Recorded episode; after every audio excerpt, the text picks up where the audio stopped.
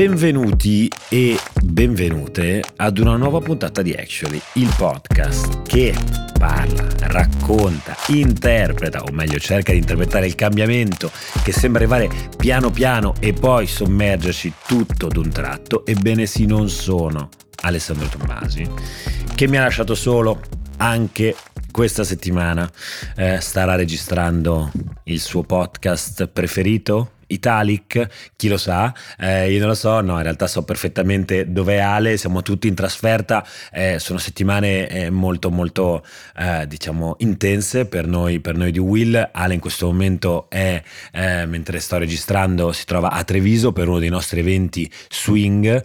siamo arrivati alla terza tappa, abbiamo fatto Conversano, Roma, adesso appunto Treviso, lunedì saremo a Cagliari e quindi insomma veniteci a trovare, c'è ancora modo modo di iscriversi, trovate tutte le info sul nostro sito. Eh, sono una figata questi incontri, devo dire, al di là del piacere di incontrare eh, pezzi più o meno grandi della nostra community, eh, è un modo per eh, confrontarsi, parlare dei temi della campagna elettorale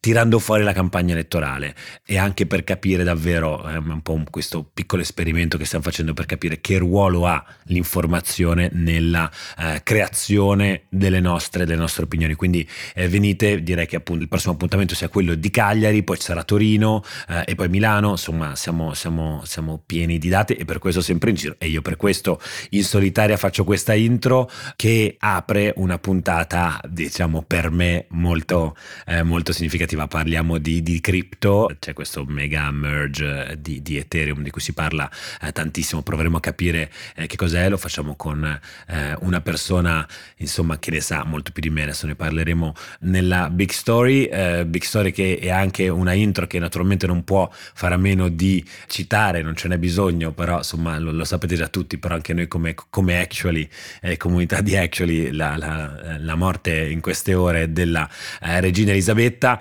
eh, che eh, beh, di cambiamento e di cambiamenti eh, ne ha visti tanti nella sua vita, è davvero incredibile, che lei sì che sarebbe stata una grande ospite di questo podcast per capire eh, quante volte ha visto i cambiamenti arrivare piano piano e poi travolgere la società eh, tutto ad un tratto, purtroppo come prevedibile non, non, non l'avremo, non l'avremo eh, su questo podcast, lei famosa per aver rilasciato in 70 anni di regno una sola intervista, chissà magari ce l'avremmo fatta fatta, ma intanto eh, che, riposi, che, riposi, in pace e un in bocca al lupo al eh, suo figliolo Carlo. Eh, dopo questo momento The Crown direi che posso chiamare Gingolino, ci vediamo dall'altra parte eh, con un ospite davvero interessante, io mi rimbocco le maniche.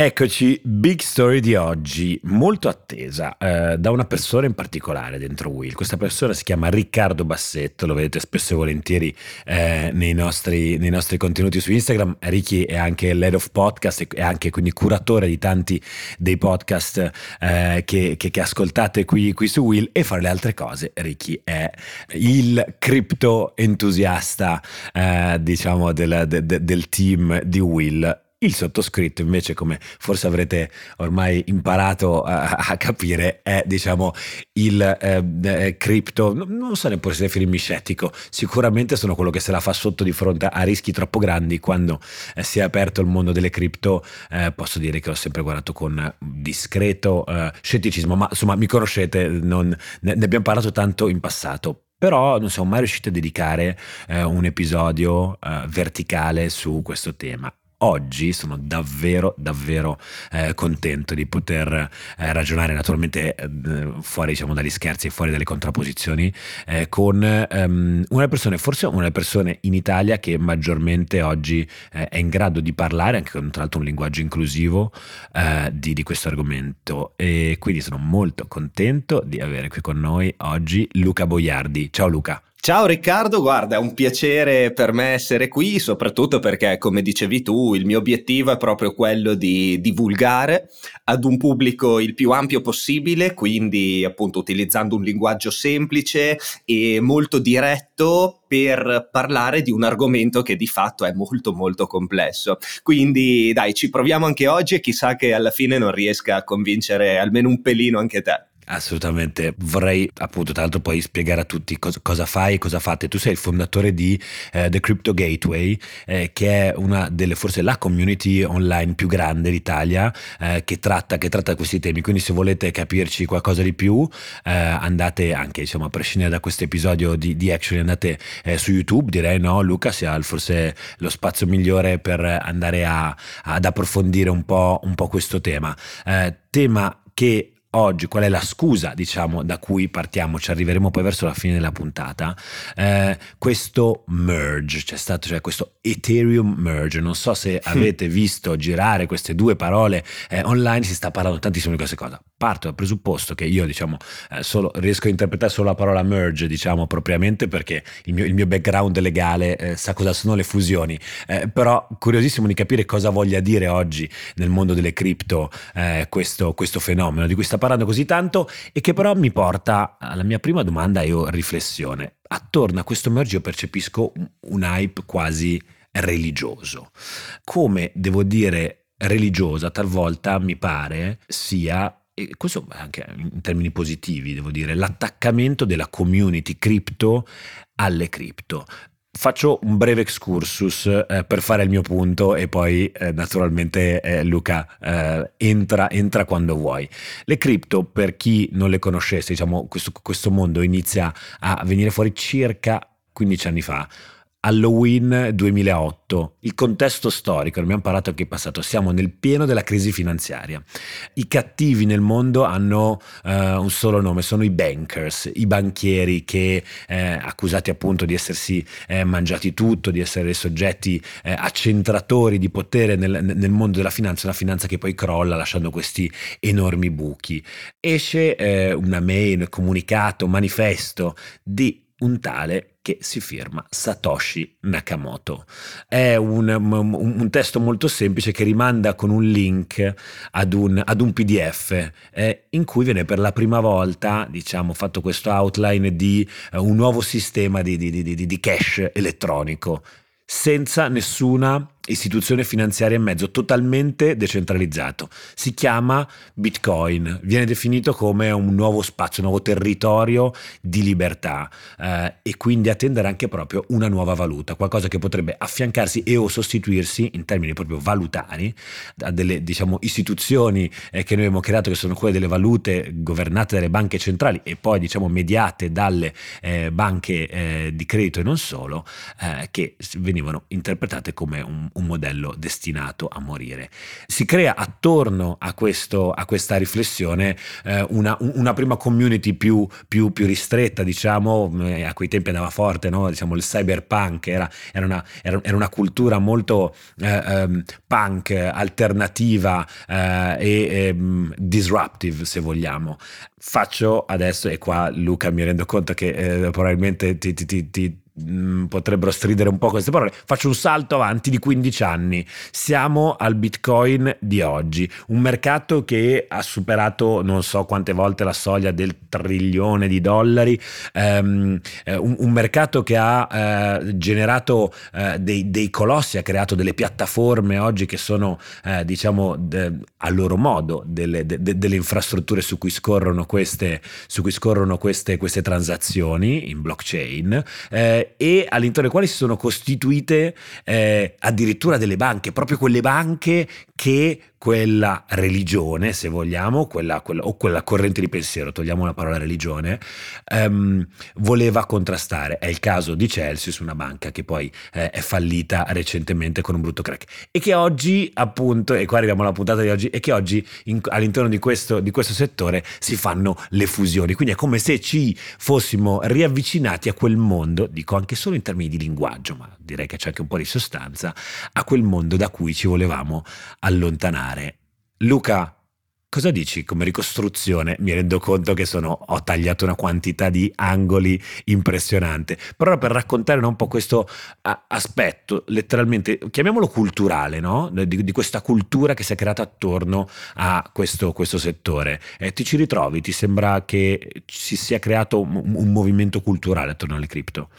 Guarda, hai fatto un excursus eh, molto, molto preciso in realtà perché hai sottolineato, mi piace soprattutto che sei partito proprio dalla nascita, quindi dal valore ideologico che ha Bitcoin, perché spesso si fa, mm, se vogliamo, la, l'errore, il peccato di superficialità di guardare Bitcoin soltanto con la lente dell'asset, quindi il vedere soltanto un qualcosa il cui prezzo sale o scende. Ma in realtà di base Bitcoin è un protocollo un protocollo sul quale è possibile detenere valore senza possibilità di censura, senza possibilità di confisca, un protocollo che permette di transare tale valore senza alcun intermediario e soprattutto una di quelle che vengono definite, non so eh, in quanti di quelli che ci ascolteranno hanno letto il libro The Bitcoin Standard, io a prescindere consiglio la lettura anche ai più scettici perché è un libro che mh, mm, è un po' di parte effettivamente come, come il titolo potrebbe potrebbe suggerire,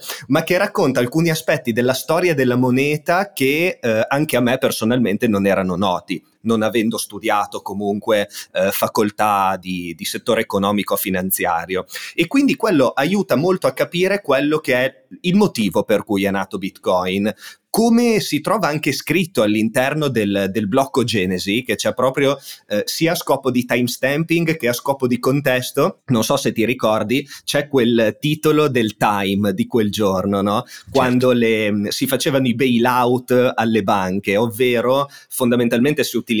denaro pubblico che veniva poi eh, stampato generando inflazione per andare a eh, dare questi sussidi alle banche, a, a finanziarle per evitarle il, il, collasso. E questo poi tutto nel contesto della crisi, come dicevi giustamente tu, degli anni 2008 e dintorni. Queste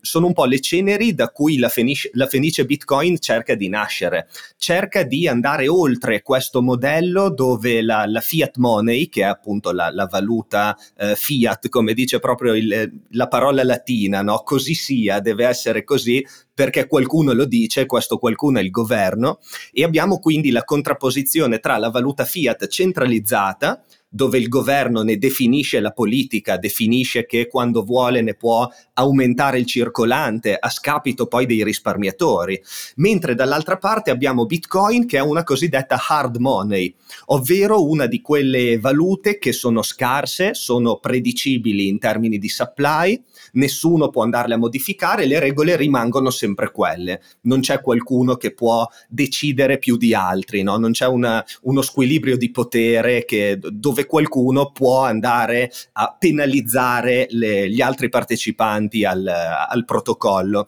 E questo è un po' l'obiettivo per cui nasce Bitcoin. E la cosa pazzesca, come dicevi tu, è proprio che è cresciuto nel tempo dal basso senza un marketing, senza qualcuno che, che volesse venderlo no, a tutti i costi. È accaduto da sé ed è una, la chiamano rivoluzione pacifica proprio perché è nata dal basso e da quella piccola community di nerd che c'erano all'inizio si è espansa, è arrivata a crescere ed è arrivata a far parlare di sé poi eh, ai vertici dell'economia mondiale, ai vari governi e arriviamo al punto in cui siamo oggi. Tu giustamente hai anche fatto il, ehm, insomma, analizzato il fatto che il mondo finanziario si sta interessando e cerca di appropriarsene perché di fatto c'è un, una capitalizzazione tutto il mercato cripto, anche al di là di Bitcoin, superiore al trilione di dollari e dove c'è una capitalizzazione del genere, eh, insomma, chi di mestiere fa proprio finanza, cerca di offrire strumenti finanziari, cerca di fare propria anche l'innovazione in campo finanziario, non può astenersi dal,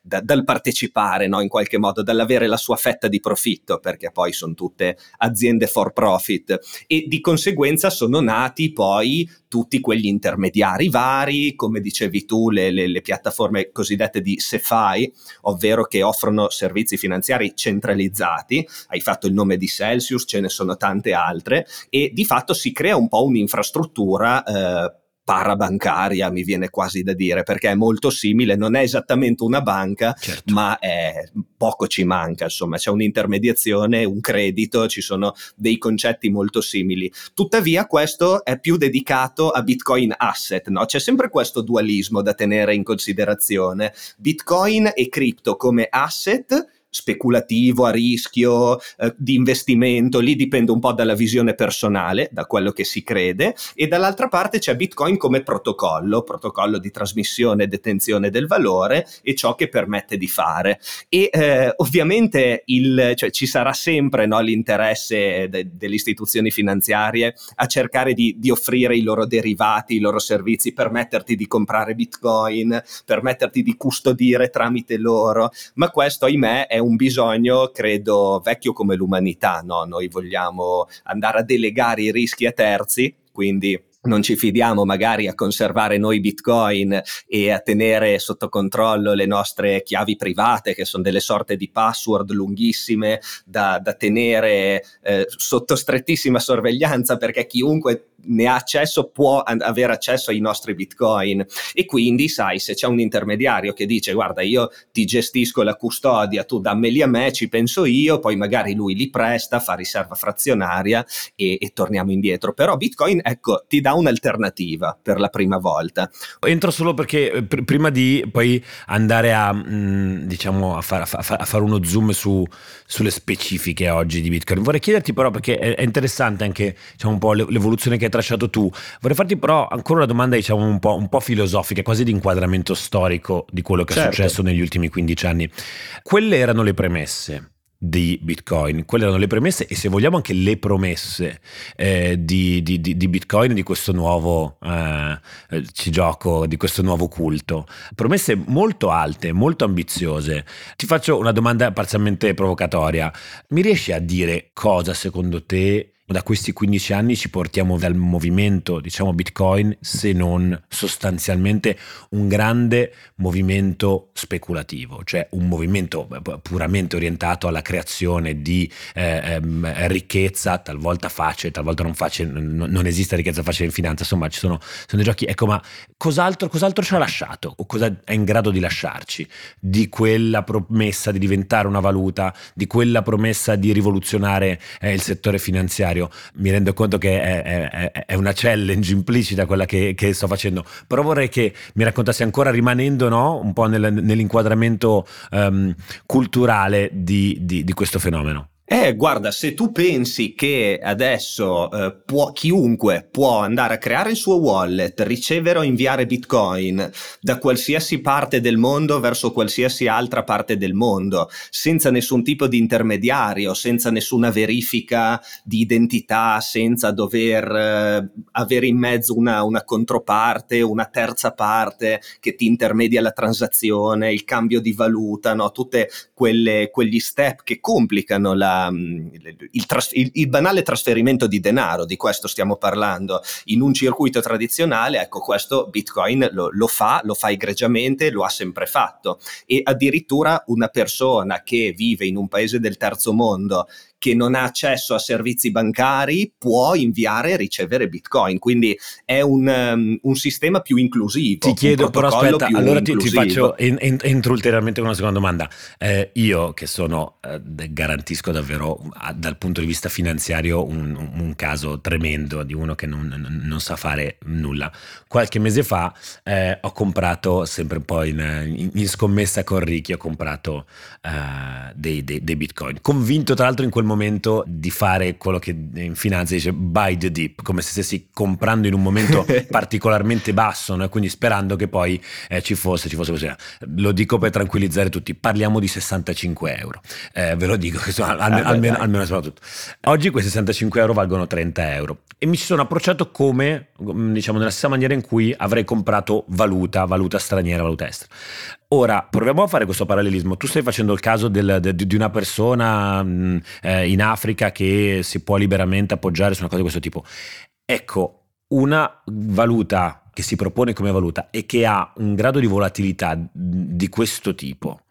e con questo, profilo, con questo profilo di rischio è davvero qualcosa che si può consigliare a persone che magari non hanno grandi capacità eh, finanziarie, ma dico anche proprio stesso di, di, di, possibilità eh, finanziarie. È davvero qualcosa che, che, ci sentiamo di invocare come uno strumento eh, al netto, capisco la libertà, però la libertà poi deve anche avere in qualche modo eh,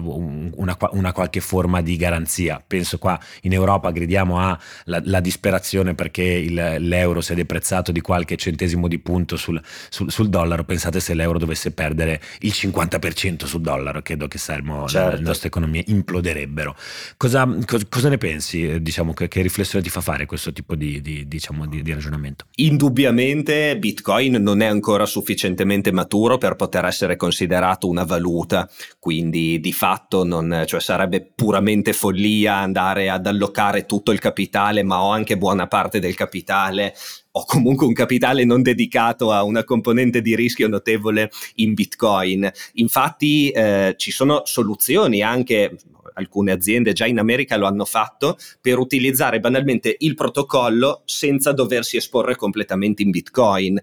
perché di fatto eh, BTC Asset è volatile e lo sarà fin tanto che, se mai succederà in futuro, non raggiungerà una capitalizzazione, una maturità tale da, da farlo adottare a, al punto da, da, da, stabilizzarne il valore. Prima o poi, se, eh, ripeto, se dovesse riuscire nel, in questo intento, dovrebbe teoricamente succedere. Fino ad allora ci sono eh, dei metodi no, per utilizzare proprio il protocollo anziché il circuito di carte di credito per dire magari avendo all'estremo una conversione dollaro-bitcoin, trasferimento sulla blockchain bitcoin e poi rit- riconversione eh, bitcoin-dollaro all'estremo opposto, no? i pagamenti che utilizzano la blockchain come infrastruttura anziché il circuito di, di, di carte Visa che ha più intermediari, più costi, più lentezza e tutta una serie di, di cose in più. Però in dubbio, su una cosa non c'è dubbio sul fatto che adesso definire Bitcoin una valuta è quantomeno prematuro. Sicuramente è un asset a rischio, il, il Bitcoin proprio asset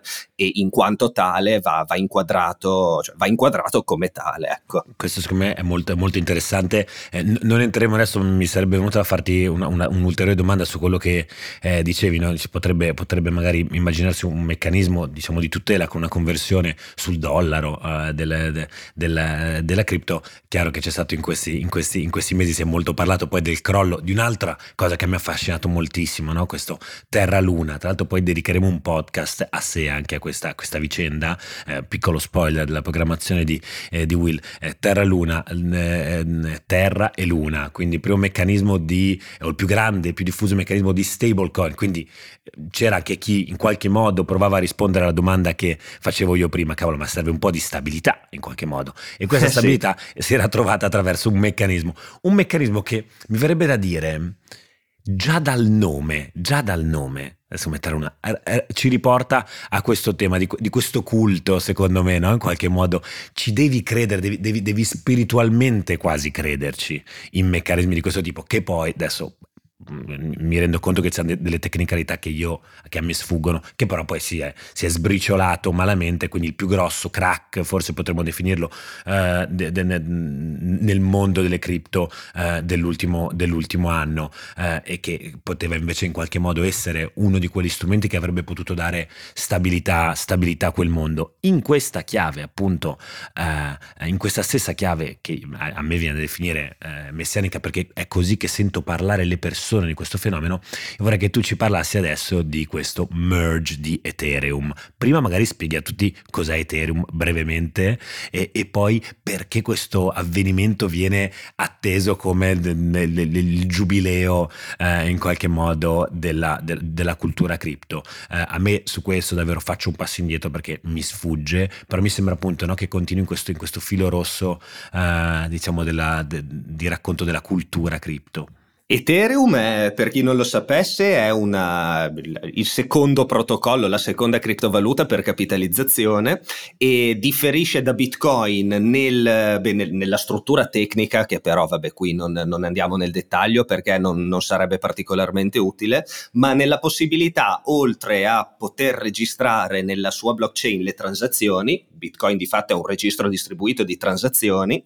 su Ethereum è possibile anche scrivere del codice all'interno della blockchain. Questo codice in un linguaggio che si chiama Solidity, che poi è compilato dalla sua macchina virtuale che è la Ethereum Virtual Machine e quindi esegue dei programmi, esegue delle applicazioni che sono per definizione, così come la blockchain impone, trasparenti e immutabili. Quindi questo è un po' il concetto di base di Ethereum. Se con Bitcoin io trasferisco un Bitcoin da Luca a Riccardo, io con Ethereum posso inviare un, un Ether allo smart smart contract che esegue delle operazioni, magari intermedia una compravendita tra me e te sempre e poi ci rilascia diciamo ciò che ci siamo scambiati senza di nuovo avere un intermediario. Al posto dell'intermediario c'è del software. Questo fondamentalmente amplia le, le, i confini e le potenzialità della, della, blockchain a tutta una serie di, di applicazioni che poi si sono rivelate negli anni. All'inizio la tokenizzazione, quindi il banale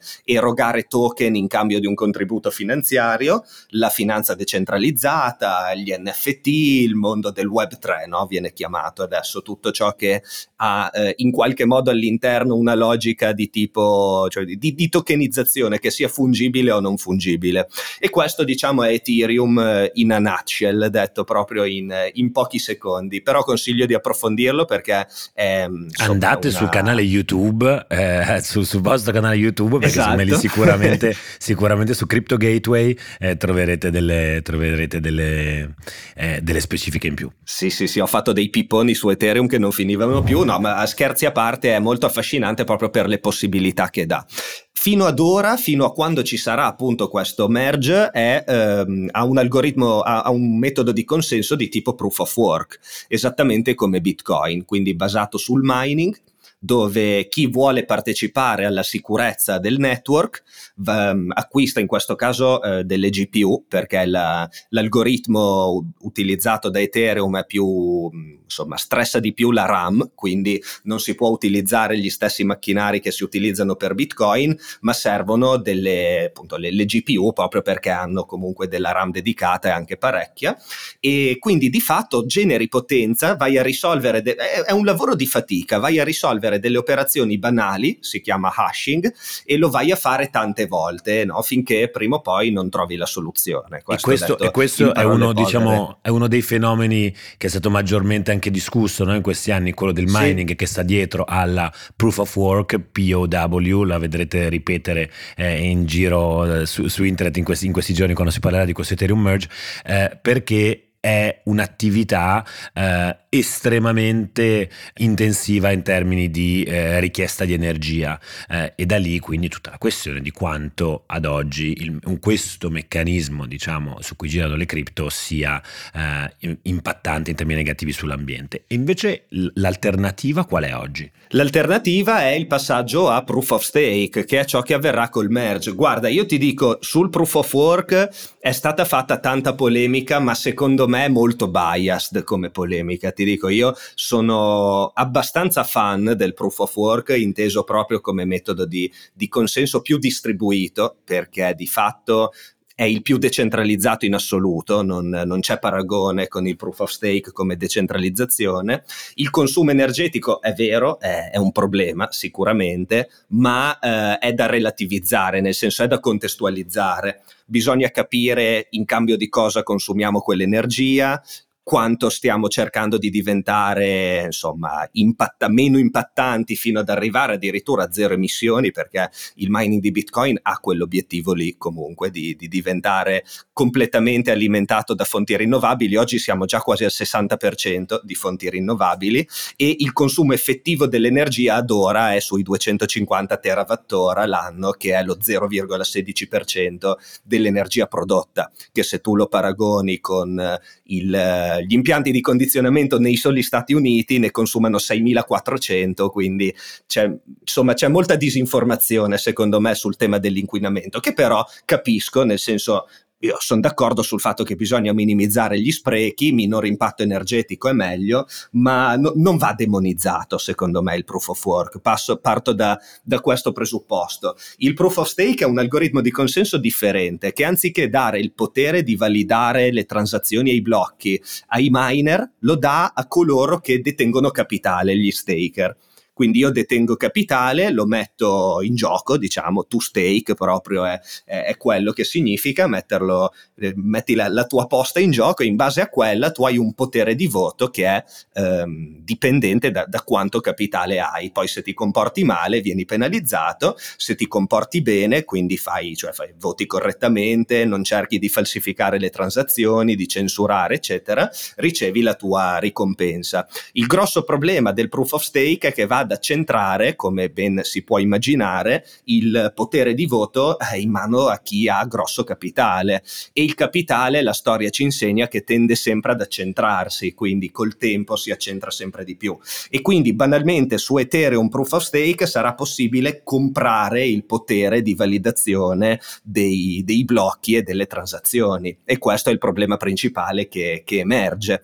E quindi stanno cercando poi di, di, trovare soluzioni anche a questo, chiaramente gli sviluppatori, perché se no c'è il rischio che se, non lo so, ad esempio negli Stati Uniti il governo eh, impone la censura di alcune transazioni perché non, non vogliono più che si interagisca con certi protocolli, allora chi eh, magari ha un validatore negli Stati Uniti deve per forza di cose censurare, perde completamente di senso no, il protocollo. Quindi il proof of work, a mio parere, rimane sempre meglio dal punto di vista di sicurezza e decentralizzazione. Il proof of stake è più efficiente energeticamente parlando e poi tendenzialmente è più scalabile, quindi permette l'esecuzione di un maggior numero di transazioni se combinato con altre tecnologie. Il grosso passaggio è questo, poi su Ethereum impatterà molto anche da un punto di vista meramente economico perché l'emissione di nuove coin diminuirà che adesso è, insomma, mi pare c'è un'inflazione del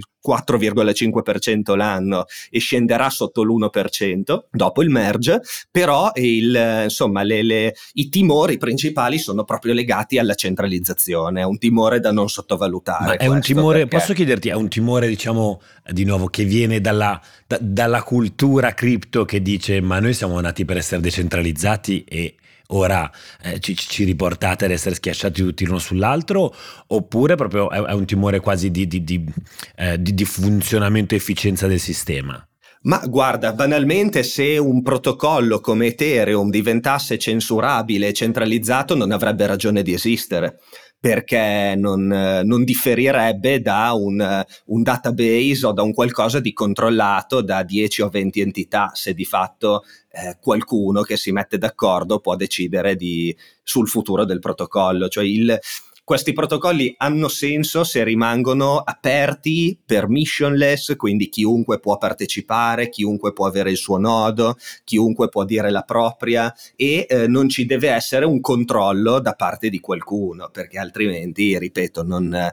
perdono proprio di senso, hanno tan- tanti vantaggi, sì, tanti privilegi, però manca proprio la, la, la, colonna portante che è quella della decentralizzazione, tanto vale utilizzare un'altra infrastruttura. Ho capito, questo secondo me è molto, è molto, molto interessante perché emerge effettivamente come ancora oggi, tant'è nel mondo cripto, aspetti di questo tipo, quindi il fatto che questa possibile violazione della libertà e anche poi c'è anche questo tema della privacy che è molto avvertito, no? Eh, il mondo certo. cripto e secondo me è anche molto, molto interessante, eh, viene avvertito sicuramente più, secondo me, che in altri, che in altri, che in altri settori. Ti faccio, ti faccio, un'ultima domanda secca. Quello che è accaduto negli ultimi eh, 12 mesi eh, alle cripto eh, e a Bitcoin, quindi questo crollo verticale che c'è stato, ha in qualche modo scalfito la tua fiducia in questo sistema eh, a tendere? No, minimamente in realtà, perché se tu guardi proprio la, la, genetica da un punto di vista proprio di dati finanziari no, di Bitcoin e del, del settore cripto, si è comportato così anche in passato